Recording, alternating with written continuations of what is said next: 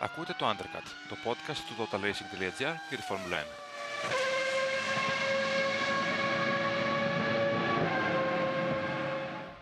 1. Θέλω να πω σε όσους μπήκαν να ακούσουν αυτό το podcast ότι δεν είναι ένα preview ή ένα review της σειράς που παίζεται στην net, έχοντας διαβάσει τον τίτλο του σημερινού επεισοδίου.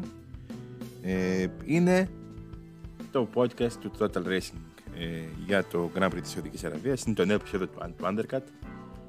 Και Χρήστο, νομίζω ότι αυτά που έγιναν έξω από την πίστα στην Τζέντα είχαν τελικά περισσότερο ενδιαφέρον από αυτά που έγιναν μέσα στην πίστα, για την Κυριακή τουλάχιστον.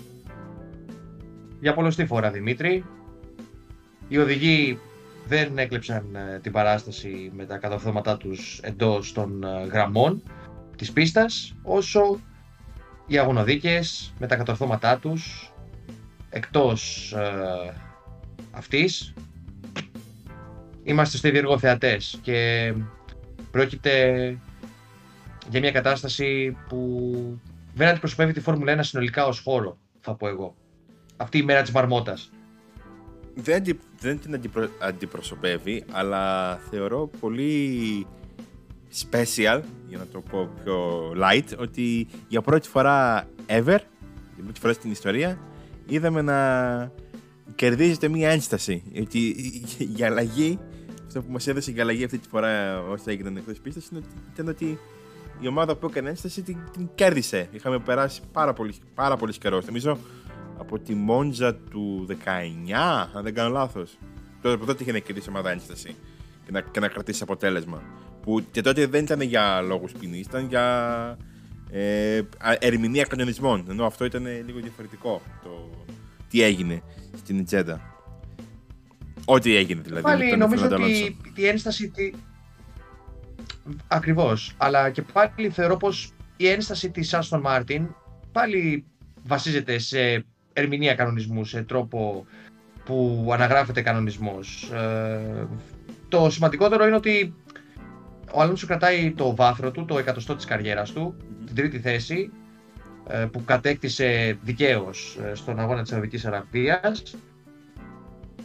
Αν πρέπει να εκφράσω την πικρία μου για κάτι, είναι πως αυτό δεν αφορά τη νίκη, διότι η Red Bull έκανε το 1-2 για δεύτερο συνεχόμενο αγώνα, το δεύτερο συνεχόμενο της μέσα στο 2023, και προς ώρας τουλάχιστον φαίνεται πως δεν έχει αντίπαλο. Φαίνεται πως ζούμε ξανά άλλη μια παράληψη, εποχές κυριαρχίας μιας ομάδας. Της Red Bull αυτή τη φορά, το είχε παραλάβει στο παρελθόν, έχουν προηγηθεί τα χρόνια της Mercedes και πάει λέγοντας.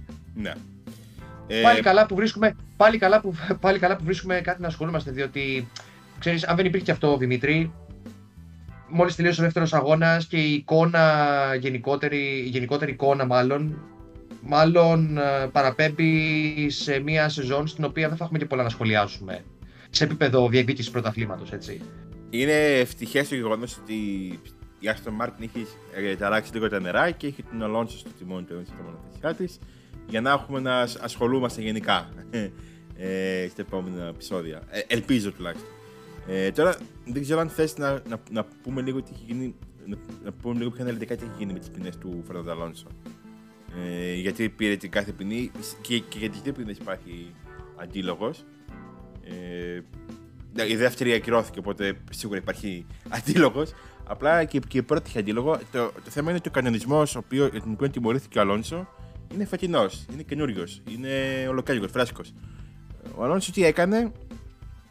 Πάρκαρε το μονοθέσιό του πριν ξεκινήσει από τα πιτς στραβά, εκτός του box, ας πούμε, που ορίζει την θέση κίνησης. Αυτό είναι ένα παραλληλόγραμμο, έτσι, με την κίτρινη γραμμή, ήταν πάνω στην κίτρινη γραμμή, αλλά ήταν προς τα αριστερά, αρκετά εκτός από τη θέση. Αυτός ο κανονισμός για το πλάγια, ότι δεν τιμωρείται η πιο πλάγια τοποθέτηση εκτός των γραμμών, των άσπρων γραμμών του grid box, όπως είναι η έκφραση που χρησιμοποιείται στους κανονισμούς, τιμωρείται από φέτος. Πέρσι, ας πούμε, αν έκανε το ίδιο πράγμα, δεν θα τιμωρούταν ο Αλόνσο. Ή οποιοδήποτε άλλος έχει βρεθεί πλάγια εκτός, όπως θυμάμαι χαρακτηριστικά γιατί το είχα δει στα 20 μέτρα από μένα, ο Σεμπάστιαν Φέτελ στην Κίνα το 2017. που είχε παρακαλεί. Να κάνω μια παρένθεση. Έχουμε, εγώ θυμάμαι προσωπικά πολλές φορές οδηγούς στο παρελθόν να τοποθετούν με διαφορετικό τρόπο τα μονοθέσιά τους στο σημείο εκκίνησης τους, ώστε να εξασφαλίσουν το μέγιστο δυνατό αποτέλεσμα στην εκκίνηση. Αυτά, όπως είπες και εσύ, σταμάτησαν. Μπήκε ένα φρένο στην πονηριά ή στην ενδυνάμει πονηριά του εκάστοτε οδηγού, προκειμένου να πάρει το μέγιστο, ας πούμε, στην εκκίνηση. Ναι, αυτό μπήκε φέτος. Η κανονισμός είναι 22 Φλεβάρι μπήκε. Είναι ο πιο τελευταίος κανονισμός που άλλαξε η Φόρμουλα 1. Αυτός είναι ο πιο τελευταίος. Δεν υπάρχει πιο τελευταίος. Δεν έχει αλλάξει κάτι από τότε.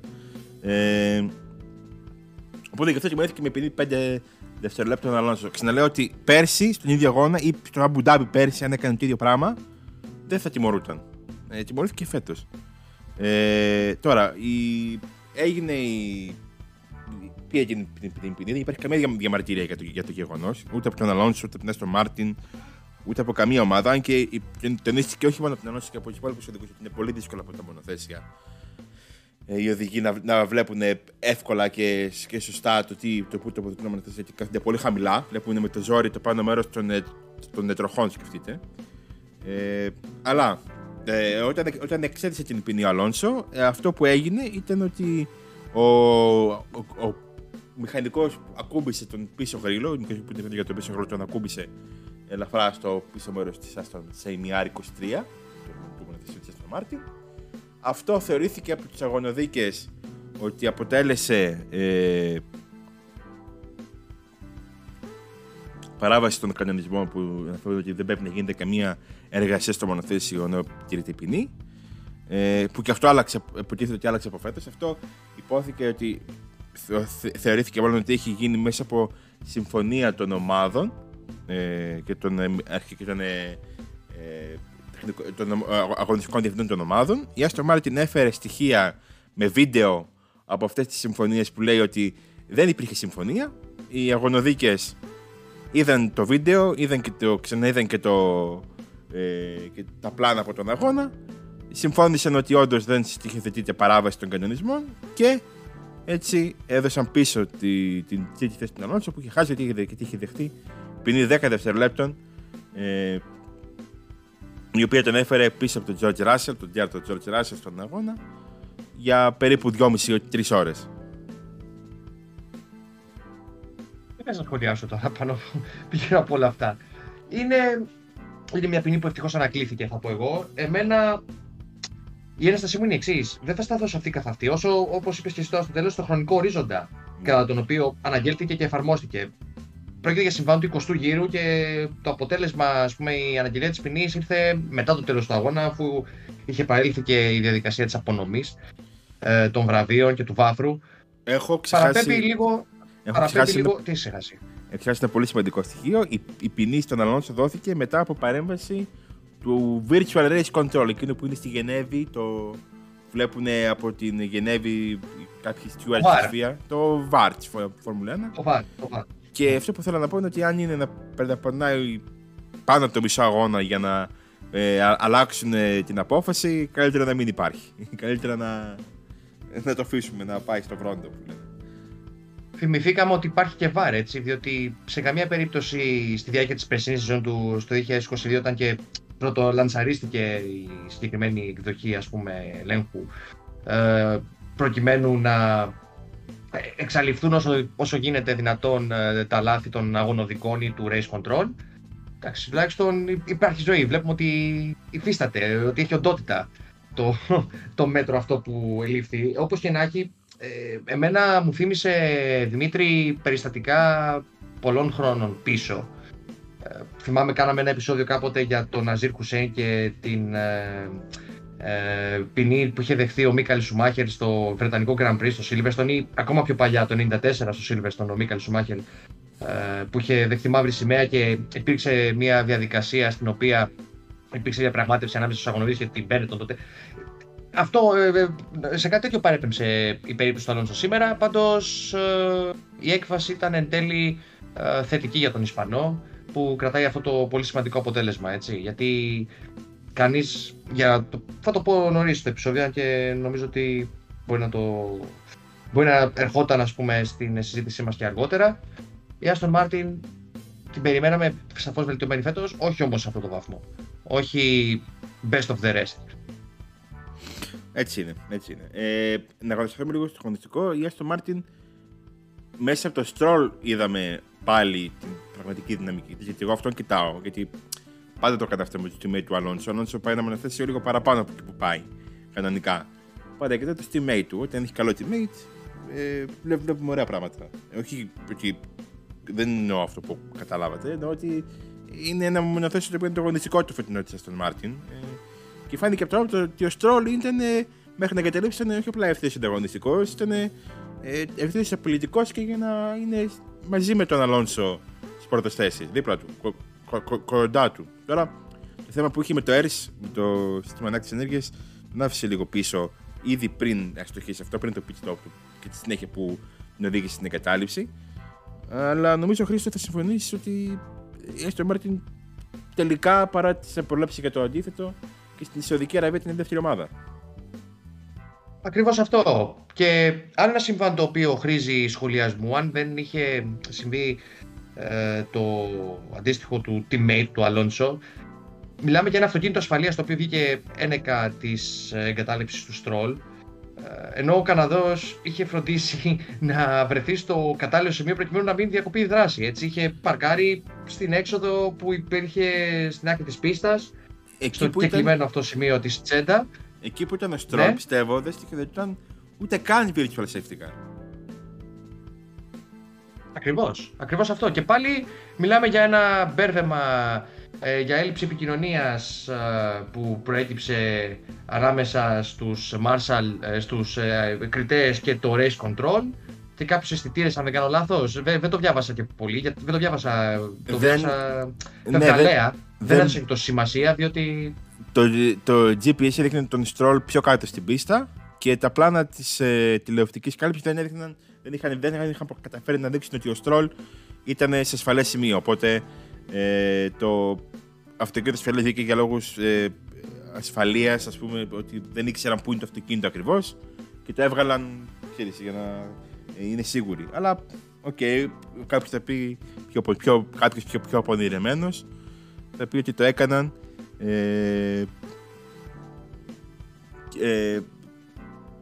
να σου πω, ναι, οκ.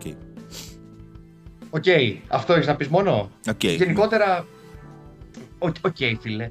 Μια κακή στιγμή για τους αγωνοδίκες και στην Σαουδική Αραβία.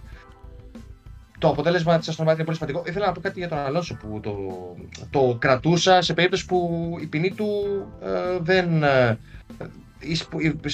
του ίσχυε κανονικά, σε περίπτωση που δεν αναιρούταν αυτή.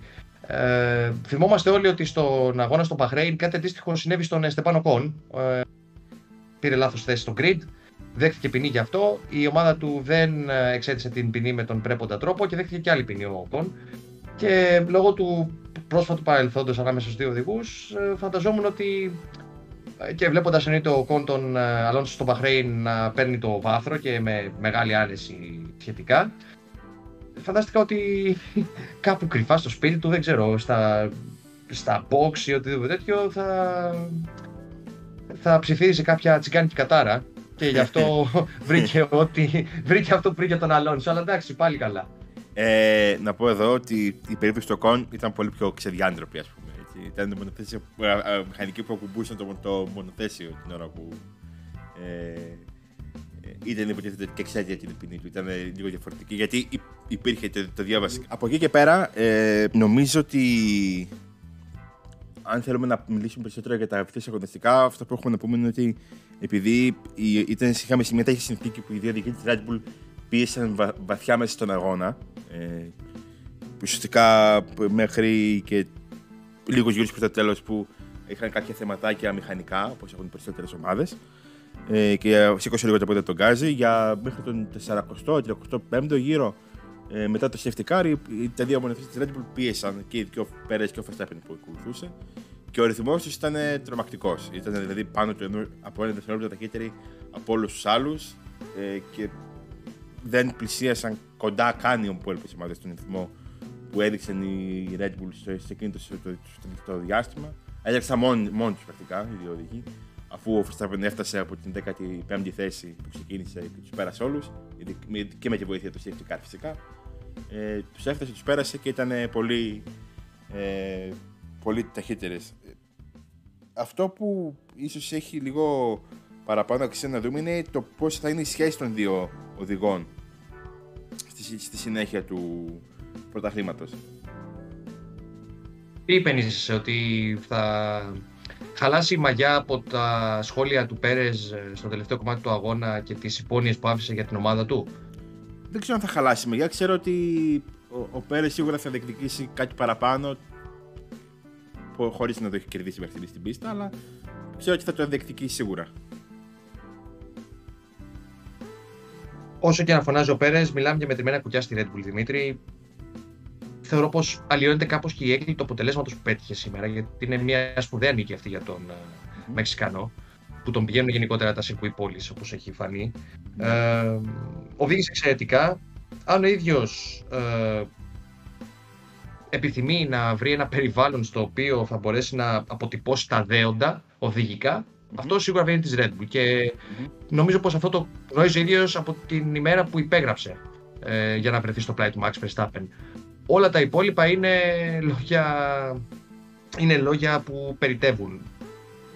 Απλώς ένας τρόπος για να αυξήσουμε, ας πούμε, την ένταση και το δράμα που μπορεί, ας πούμε, δυνητικά να προκύψει στην πορεία της σεζόν. Είχαμε μια συζήτηση με φίλους μας στη διάρκεια του τριημέρου, επ' αφορμή αυτού που συζητάμε τώρα, Δημήτρη, και μπορώ να σου πω ότι μου θυμίζει περίπτωση αντίστοιχη του Bottas Hamilton το 19 και το 20, όταν η Mercedes και πάλι έπαιζε μόνη της μπάλα και κυριαρχούσε στο πρωτάθλημα της Φόρμουλα 1 και ψάχναμε, ας πούμε, κάποια κόντρα ή κάποιο ψεγάδι ή κάποια υπόνοια από πλευράς του Bottas ότι μπορεί να διεκδικήσει πράγματα που πολύ γρήγορα, έτσι, αναιρούταν και αυτή με τη σειρά της. Έτσι είναι. Συμφωνώ απόλυτα. Τώρα, Mercedes και Ferrari είχαν λίγο ανάποδα τριήμερα, θα τα έλεγα, στον αγώνα, και είχαν και ανάποδους αγώνες. Η μία ευνοήθηκε από το safety car που βγήκε για την εγκατάλειψη τους Stroll, η άλλη ήταν άτυχη, έπεσε σε πολύ κακή συγκυρία. Δεν θέλω να πω τώρα τόσο πολύ για την Mercedes, γιατί πήραν πάλι το maximum που μπορούσαν να πάρουν και όλα αυτά. Αυτό που θα ήθελα να σχολιάσω είναι περισσότερο η Ferrari, γιατί διαβάσαμε και με λογική, έτσι, με λογικά επιχειρήματα ότι θα είναι ταχύτερη στην Τζέντα. Ήταν ξεκάθαρα πιο αργή και από τη Mercedes και από την Aston Martin σε αριθμό αγώνα, και για τους κατακτήριες όντως ο Leclerc ήταν και πάλι ανταγωνιστικός και είστε δεύτερος, αλλά στο Bahrain ήταν μπροστά από τον Πέρες, ας πούμε, αν μπορεί να θεωρηθεί ο Μεξικανός μέτρο σύγκρισης για τον Μονεγάσκο, που για μένα μπορεί, ενώ αντίθετα στο Μπαχρέιν ήταν μπροστά του, οπότε γι' αυτό κάπως καταρρίπτεται, πιστεύω. Κάπως καταρρίπτεται. Ναι. Θες να κάνουμε με ένα... Εντάξει, κοίταξε, δεν έχω ακόμα αποκρισταλώσει άποψη για τη Ferrari φέτος, να είμαι ειλικρινής, αλλά μιλάμε για μπουρδες. Όσο διάβαζα στο προήμιο του αγώνα στην Τζέντα πως η Ferrari ίσως αυτή τη φορά να διορθώσει τα κακό σχήμα του Μπαχρέιν, να είναι πιο κοντά στη Red Bull, από το ένα αυτοί έμπαιναν όσα άκουγα, από το άλλο έβγαιναν. Η Ferrari τη δεδομένη χρονική στιγμή αντιμετωπίζει πολλά προβλήματα εσωτερικά, κυρίως εσωτερικής φύσεως, εξωτερικά τι πρόβλημα να έχει η Ferrari, κακά τα ψέματα, τα οποία παρεμποδίζουν την πρόοδο της ομάδας. Δεν είναι δυνατόν, όπως έγραψα και σε ένα blog τις προάλλες, σε περίπτωση που το έχετε διαβάσει να πείτε να το διαβάσετε, εφόσον δεν είναι μία αλλαγή, είναι πολλές οι αλλαγές που προέκυψαν, αλλαγές σε τόσο σύντομο χρονικό διάστημα μέχρι την έναρξη του νέου πρωταθλήματος, είναι αδύνατον για την οποιαδήποτε ομάδα, όσο καλά στελεχωμένη και αν είναι, να αποδώσει σύμφωνα με τις προσδοκίες των νέων της μελών. Όταν ο αγωνιστικός διευθυντής αντικαθίσταται 2,5 μήνες πριν ξεκινήσει το πρωτάθλημα, 3 κάρτους, όταν το τεχνικό επιτελείο της ομάδας αποσυντίθεται, καθότι υπήρχε συνοχή γύρω από τον τέος επικεφαλής της ομάδας, τον Ματία Μπινότο, και ο νέος επικεφαλής θέλει να έχει μάλλον πάρει την βαριά και θέλει να τα γκρεμίσει όλα. Mm-hmm. Τι περιμένουμε ακριβώς? Τίποτα. Όταν η Ferrari, δεν περιμένω ακριβώς, δεν περιμένω απολύτως τίποτα. Θα περάσει αρκετός καιρός ώσοτου η Ferrari σταθεροποιήσει την αποδοσή της. Και όσο, και όσο μέχρι να είναι σε θέση να μπορεί να βελτιώνεται από αγώνα σε αγώνα. Δηλαδή, για μένα η εικόνα της Ferrari θα είναι καλή όταν είναι σε θέση να διαχειρίζει την ίδια τις τύχες της χωρίς να μπαίνει μέσα παράγοντας τύχη. Δηλαδή, επί του προκειμένου στη Σαουδική Αραβία δεν μπορείς να τους χρεώσεις κάτι λάθος, κάποια λάθος επιλογή στρατηγική. Πήγαινε πολύ καλά για εκείνους μέχρι τη στιγμή που βγήκε το αυτοκίνητο ασφαλείας στην πίστα.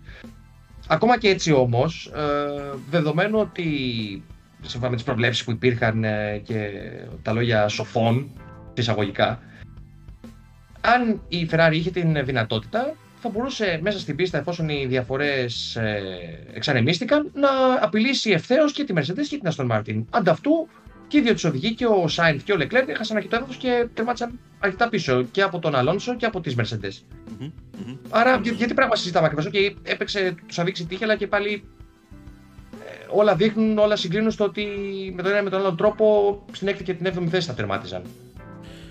Αυτό το έλεγα μετά την άποψη ότι αν ήταν ταχύτερη από. Ήταν βελτιωμένη και ήταν ταχύτερη από τη Mercedes ή την Aston Martin κτλ. Θα ήταν στη θέση να τους απειλήσουν ή να τους περάσουν. Δεν το έκαναν σε κανένα σημείο του αγώνα μετά το safety car. Συγγνώμη, κάτι ακόμα, Δημήτρη. Μέχρι να σταθεροποιήσει, όπως είπαμε, η Ferrari την απόδοσή της, θα βασίζεται στο οδηγικό ταλέντο των δύο τους οδηγών, το οποίο φτάνει και περισσεύει, έτσι, ώστε να μπορέσουν να παίρνουν το μέγιστο στις κατακτήσεις δοκιμές. Δηλαδή, οι γύροι του Leclerc και στο Bahrain και στην Τζέντα στις κατακτήσεις δοκιμές ήταν εξαιρετικοί. Εντάξει, και άλλοι οδηγοί στο παρελθόν είχαν και έχουν ακόμα και τώρα την δυνατότητα να αποφύγουν κάποιες κατακτήσεις δοκιμές. Ακόμα και ο Ζάνα Λεζί, ας πούμε, ήταν καλός στις κατακτήσεις δοκιμές. Ναι, ήταν πολύ καλός. Εγώ θα πω για του πρακτέου ότι ο Leclerc έχει πάρα πολλές pole position, αλλά στις νίκες πλέον, μετά και τη χθεσινή του Pérez, είναι στα ίσα. Είναι ίδια αριθμονικών. Μόλις αυτό συνεπάγεται. Για τη Mercedes τι θέλεις να πούμε? Θέλεις να αναφέρουμε κάτι?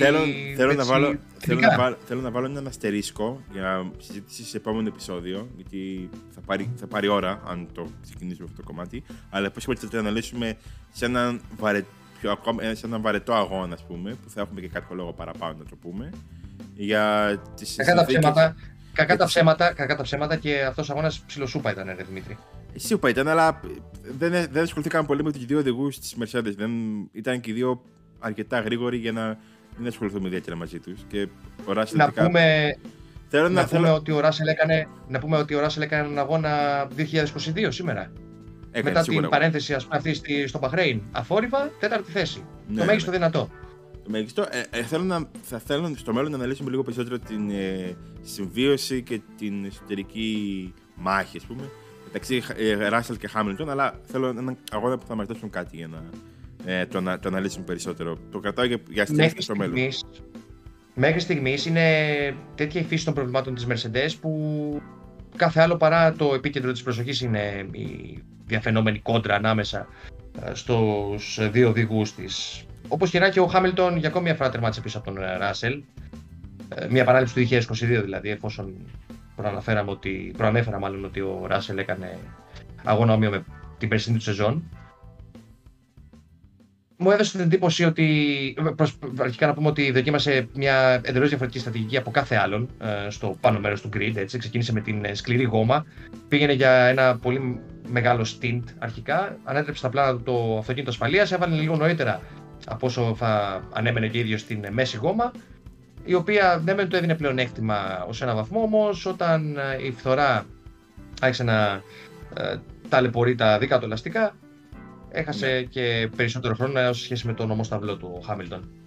Δεν έχω να πω κάτι για τη Mercedes. Και όχι, η σημαντικότερη είδηση του τριμέρου δεν είναι το διαζύγιο του επαγγελματικά από την Άντζελα Κούλεν, έτσι, παρά το γεγονός ότι πολλοί προσπάθησαν να μας πείσουν για το αντίθετο. Σιγά την είδηση, οκ, συμβαίνει. Θέλω να πω, οκ, έγινε. Δεν θα χαλάσει ούτε ο Χάμιλτον την καρδιά του, ούτε θα αλλάξει η Φόρμουλα 1 από αυτό το γεγονός. Καλά, ποια Φόρμουλα 1, ούτε καν ο Χάμιλτον δεν θα αλλάξει από αυτό το γεγονός. Λυπάμαι τον διαχειριστή του προφίλ στο Instagram, Same But Different, που ήταν έτσι αφιερωματικό στη σχέση αυτών των δύο και στην επαγγελματική δραστηριότητα την κοινή του Χάμιλτον και της Άντζελα Κούλεν. Ναι. Τώρα, πιο πίσω στη δεκάδα, η Αλπίν φανέρωσε αυτό που πιστεύαμε ότι είναι αρκετά καλή, αρκετά πιο γρήγορη από τις υπόλοιπες ομάδες του Μίτφιλντ και σε μια πίστη όπως ήταν η Τζέντα. Ήταν ξεκάθαρα και νομίζω ότι ήταν και πιο κοντά.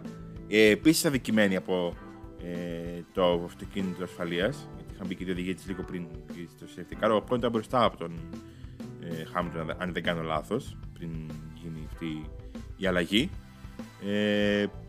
Είχε πολύ ανταγωνιστικό ρυθμό, ήταν πολύ καλή, αλλά μοιάζει ένα βήμα πίσω και από τη Mercedes και από τη Ferrari, ας πούμε. Καλά, γιατί στο Μάρτιν δεν το συζητά. Δεν απειλήθηκε ούτε και απειλεί όμως. Δεν έχω να πω κάτι άλλο. Ναι. Τώρα, πιο πίσω, για την 10η θέση είχαμε μια πάρα πολύ ραμάχη. Άσχετα που την είδαμε ελάχιστα, είτε γιατί δεν την έρχεται ο σκηνοθέτης, είτε γιατί όταν την έρχεται εμείς βλέπαμε για την Ζιλέτ και την Πέτσον. Αλλά ο Yuki Tsounoda με τον Kevin Magnussen έδεσαν μια από τις κορυφαίες μάχες της φετινής σεζόν, πολύ ωραίες μάχες για μια θέση των τελευταίων ετών.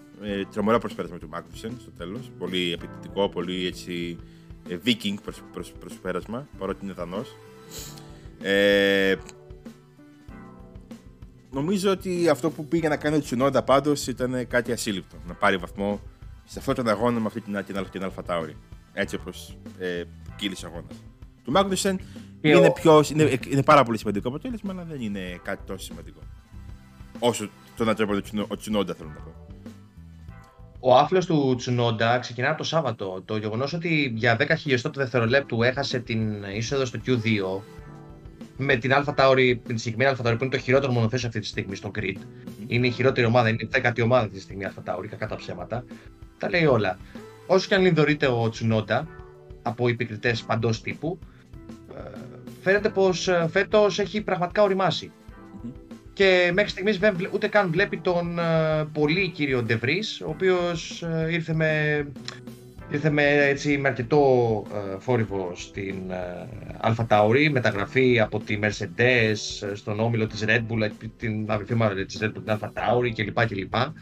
Και μέχρι στιγμής 0-6-0 λιπαρά ο έτερος ανάδοχος του Grid, έτσι.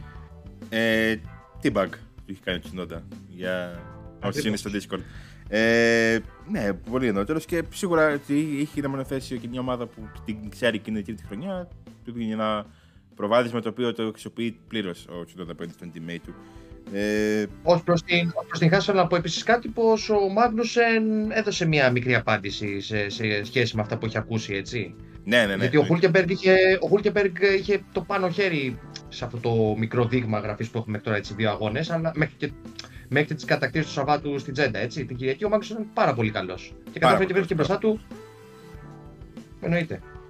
Αυτή που συνέχισε, παρότι ήταν εμφανώς καλύτερη, αλλά δεν έμεινε τελευταία στην βαθμολογία, είναι η McLaren, η οποία είναι δίκαια τελευταία ομάδα. Είναι δίκαια τελευταία ομάδα. Αλλά εδώ ήταν σήμερα, επειδή γράφεται Κυριακή, ξημερώματα Δευτέρα πρακτικά το βίντεο. Σήμερα, πριν από λίγες ώρες, η McLaren δεν ήταν τόσο χάλια όσο ήταν στο Bahrain. Ήταν πιο ανταγωνιστική. Ο Piastri έκανε πολύ καλές κατακτήριες. Αλλά και οι δύο είχαν επαφές στον πρώτο γύρο και οι δύο είχαν ζημιά στην εμπροσπτέρυγα. Ήμουν τελευταίοι και στο τωρινό grid, αν είσαι στο midfield και έχεις προβλήματα, θα έρθεις τελευταίος. Ναι. Πάλι άτυχη, κύριε Δημήτρη Μακλάρεν, πάλι άτυχη. Άτυχη ήταν, ρε φίλε. Τραχάναν και τα δύο αυτοκίνητα στον πρώτο γύρο. Σπάσαν και δύο πτέρυγες. Μόνο τον μεταξύ της Μακλάρεν. Τι να κάνουμε. Άτυχη. Πάλι άτυχη, κύριε Δημήτρη. Εντάξει. Όπως και να έχει, ήταν πολύ ωραία η μάχη που είδαμε στο τελευταίο κομμάτι του αγώνα, όταν πλέον είχαν όλα κριθεί σε επίπεδο κορυφής. Αν υπήρχε ποτέ αμφιβολία. επ' αυτού, ανάμεσα στις δύο McLaren και τον Sargeant, ο οποίος επίσης έκανε έναν εξαιρετικό αγώνα. Δεν θέλω να σταθώ τόσο πολύ στη McLaren όσο στον Sargeant, ο οποίος είχε ένα καταστροφικό Σάββατο με δύο λάθη τα οποία του κόστησαν πρακτικά στις κατακτήσεις δοκιμές και δεν κατάφερε να γράψει καν χρόνο ανταγωνιστικό. Στον αγώνα ήταν σε κάποια στιγμή του πολύ κοντά στους βαθμούς. Αλλά εντάξει, φυσιολογικά αν θέλεις, λίγο και επίσης η φθορά του να στιγμή και αυτό στο δεύτερο κομμάτι του αγώνα επέλεξε την μέση κομμά. Έχει μια στρατηγική νομίζω αντίστοιχη με τον Hamilton, ο Αμερικανός ρούκι. Ναι. Έδωσε δείγματα σπουδαίου οδηγού. Πολύ αμυντική οδήγηση, εξαιρετική, καθαρές μάχες. Πάρα πολύ καλός. Η Williams έχει ένα πολύ μεγάλο προσόν, το οποίο είναι ότι το μονοθέσιο, όπως και πέρσι το προσόν, το μονοθέσιο είναι πάρα πολύ γρήγορο στην ευθεία, έτσι. Είναι νομίζω από τα 3-4 ταχύτερα μονοθέσια, οπότε έχει ένα πολύ μεγάλο πλεονέκτημα για το midfield. Αυτό που μου έκανε πάρα πολύ καλή εντύπωση στο Sargeant είναι ότι τους αγώνες του και τις όσοι τόσα κάνει είναι πάρα πολύ stretch forward, πάρα πολύ άμεσος. Δεν δίνει τίποτα, δεν μπαίνει τίποτα. Το παραπάνω είναι ένας οδηγός που αξίζει να είναι στη Φόρμουλα 1 και αυτό είναι ένα πολύ μεγάλο στοίχημα για έναν οδηγό που δεν είχε και την καλή τεχνία πέρυσι στη Φόρμουλα 2. Ενώ είχε ξεκινήσει πολύ καλά, μετά από ένα σημείο έπεσε πάρα πολύ. Και έδειξε ότι ναι, είναι ένας Αμερικανός στο Κρήτη που αξίζει να είναι στη Φόρμουλα 1. Ότι μόνο αυτό συνεπάγεται. Και δεν έχει πάρει και διαφήμιση που έχουν πάρει άλλοι Αμερικανοί οδηγοί που είναι στο IndyCar και νομίζουν ότι είναι οι νέοι σένα, ας πούμε, και είναι περίεργοι. Το άλλο που θέλω να πω για την Williams είναι ακόμα περιμένουμε, θα περιμένουμε για πάρα πολύ καιρό ποιο είναι το κρυφό πλάνο που είχαν για να περάσει ο Sargeant τον Hulkenberg. Τελικά τον πέρασε ο Ζου και τον πέρασε και ο Piastri. Έμεινα απολαστικά μάλλον. Αναφέραμε όλες τις ομάδες Δημήτρη πλην της Αλφα Ρωμαίο, την οποία κρατά ως χειρότερη ομάδα. Σε προλαβαίνω, είναι ειδική κατηγορία στο τέλος συνήθως. Γιατί φωνάζεις? Ναι. Στο τέλος έχουμε κατηγορία χειρότερη ομάδα του αγώνα, είναι η Αλφα Ρωμαίο. Ήταν αρκετά αργή και το πιο σημαντικό ήταν για μένα μάλλον είναι πως ήταν πιο αργή σε σχέση με την Χάς. Αρκετά πιο αργή στον αγώνα. Πολύ πιο αργή. Και ειδικά ο Valtteri Bottas, ο οποίος σε όλη τη διάρκεια του τριμερού ήταν ανύπαρκτος. Αν δεν υπήρχαν τα προβλήματα συγκεκριμένων οδηγών στις κατακτήσεις δοκιμές, δηλαδή θα έχει καταταγεί τελευταίος, το πιστεύω. Ας περάσω όμως στις κατηγορίες. Δεν θα σου πω να διαλέξεις 5 οδηγούς, θα σου πω να διαλέξεις 3 οδηγούς. Γιατί όχι 5? Διάλεξε 3 και θα σου πω. Εντάξει, τον Verstappen προφανώς. Από τη 15η θέση στη δεύτερη, δεν γίνεται να τον αφήσεις έξω. Τον Alonso και τον Yuki Tsounoda. Ωραία. Την ίδια τριάδα έχω. Οι άλλοι δύο οδηγοί δεν θέλω να του δώσω το βραβείο για τον αγώνα. Θέλω να του δώσω για τις κατακτήριες. Αν βγάζει νόημα αυτό που λέω. Θες να δώσεις τον Piastri βραβείο, Ναι. Τρώγεσαι να δώσεις βραβείο στον Piastri. Κάτι καλό για τη McLaren. Άρα, Μίτσο. Πρέπει κάποιος να διασώσουμε την εικόνα της ομάδας. Να πιενόμαστε από όπου μπορούμε για να βγει η χρονιά, όπως φαίνεται. Είμαστε το Piastri φυσικά. Και ο άλλος για μένα ήταν τρομερή εμφάνισή του, είναι ο Charles Leclerc. Είναι δύσκολο με την πίεση, ναι, είναι δύσκολο με την πίεση που έχει στο κεφάλι, στην ομάδα του γενικά. Και μετά όσο έχουν γίνει τις κατακτήριες να βγάλει ένα τέτοιο γύρο το Q3 και να ελαχιστοποιήσει τη ζημιά με τον τρόπο που την έκανε ένας οδηγός της Ferrari. Είναι δύσκολο. Ναι, για μένα είναι πολύ δύσκολο. Είναι άμαθο το παιδί. Πρώτη φορά φέτος οδηγεί πρώτη φορά για τη Ferrari. Όχι, δεν λέω αυτό. Τα προηγούμενα χρόνια τα οποία ήταν εξίσου δύσκολα, πού βρισκόταν? Ήταν σε άλλη ομάδα? Όχι, μήπως? Δεν λέω οτιδήποτε από όλα. Όποιος δεν αντέχει τη ζέστη δεν μπαίνει στην κουζίνα, τέλος. Προφανώς, απλά για μία φορά ήταν. Λέω, μπορούσε να πω πάρα πολλά.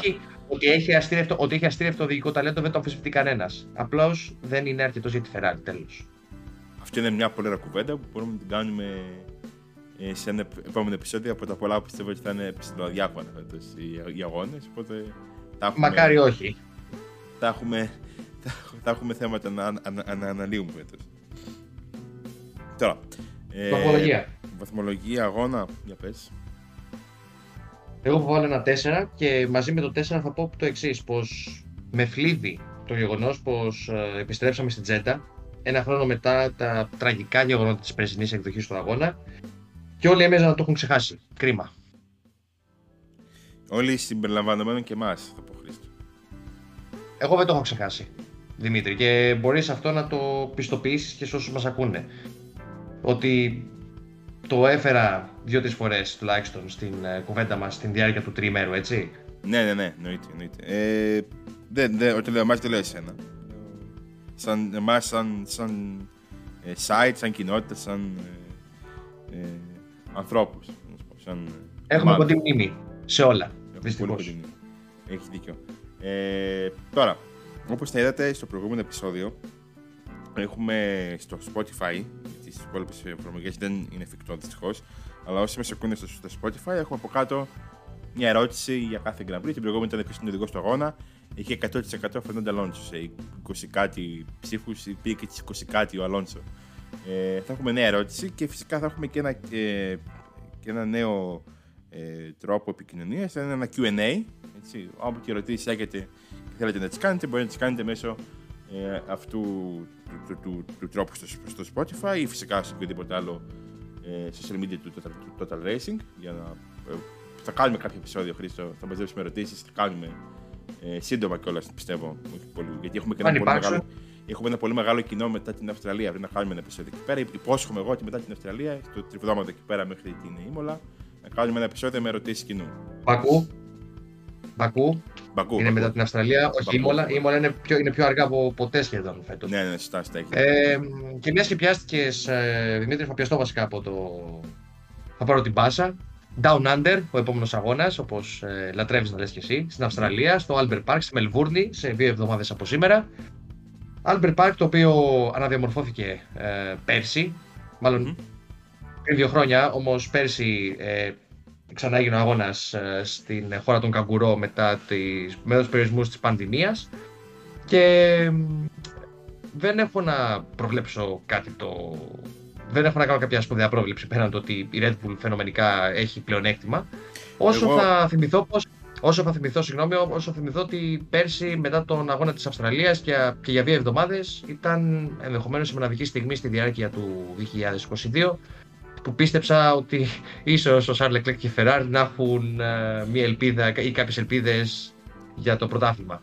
Πολύ γρήγορα όμως πραγματικότητα με διέψευσε. Εγώ ελπίζω ο καιρός της Μελβούρνης να είναι ακόμη μια φορά ανατρεπτικός. Πας και δούμε κάτι διαφορετικό από τους πρώτους διαγώνες. Εσύ μετά την Αυστραλία πέρσι δεν πίστεψες ότι ο Leclerc είχε πιθανότητες για τον τίτλο? Την αλήθεια πες. Εννοείται ότι το πίστεψα. Νομίζω ότι είχαμε συναντηθεί μετά τον αγώνα. Πίστεψα πολλά πράγματα. Ήταν μεγάλη σεζόν και έφερα την Ferrari. Αλλά ήταν σίγουρα ο μόνος αγώνας στην περσινή χρονιά που όλα πήγαν τέλεια. Δηλαδή, ακόμα και στο Bahrain. Μαζί με την Αυστρία, ίσως. Κατέληξε ο Σάινς. Εντάξει, και στην Αυστραλία ήταν ο Σάινς πάλι που έχασε τον έλεγχο και εγκατέλειψε. Άρα. Ναι, οκ. Ακόμα και εκεί δεν ήταν τέλειο για τη Ferrari. Ούτε το Bahrain ήταν τέλειο για τη Ferrari. Ακόμα και αν εγκατέλειψε την ίδια Red Bull. Η μάχη τους ήταν πολύ. Στην Αυστραλία ξεχνούν πάρα πολύ ότι ο Leclerc ήταν εύκολα πρώτος, μεγάλη διαφορά πριν να εγκαταλείψει ο Verstappen. Ξεφύγαμε. Κάπου εδώ νομίζω πως φτάνουμε στο τέλος του 5ου επεισοδίου της 3ης σεζόν του Undercut, του podcast του Total Racing. Σας ευχαριστούμε για όσους μας ακούσατε. Ευχαριστούμε όσους μας ακούσατε από την αρχή ως το τέλος του επεισοδίου. Μην ξεχάσετε να πατήσετε καρδούλα αν σας αρέσει αυτό που ακούσατε. Ανανεώνουμε το ραντεβού μας, Δημήτρη, για το Grand Prix της Αυστραλίας σε 2 εβδομάδες από σήμερα. Δεν ξέρω αν έχεις να προσθέσεις κάτι άλλο. Τίποτα. Από τον Δημήτρη Βούρδα και τον Χρήστο Κανάκη, να είστε καλά.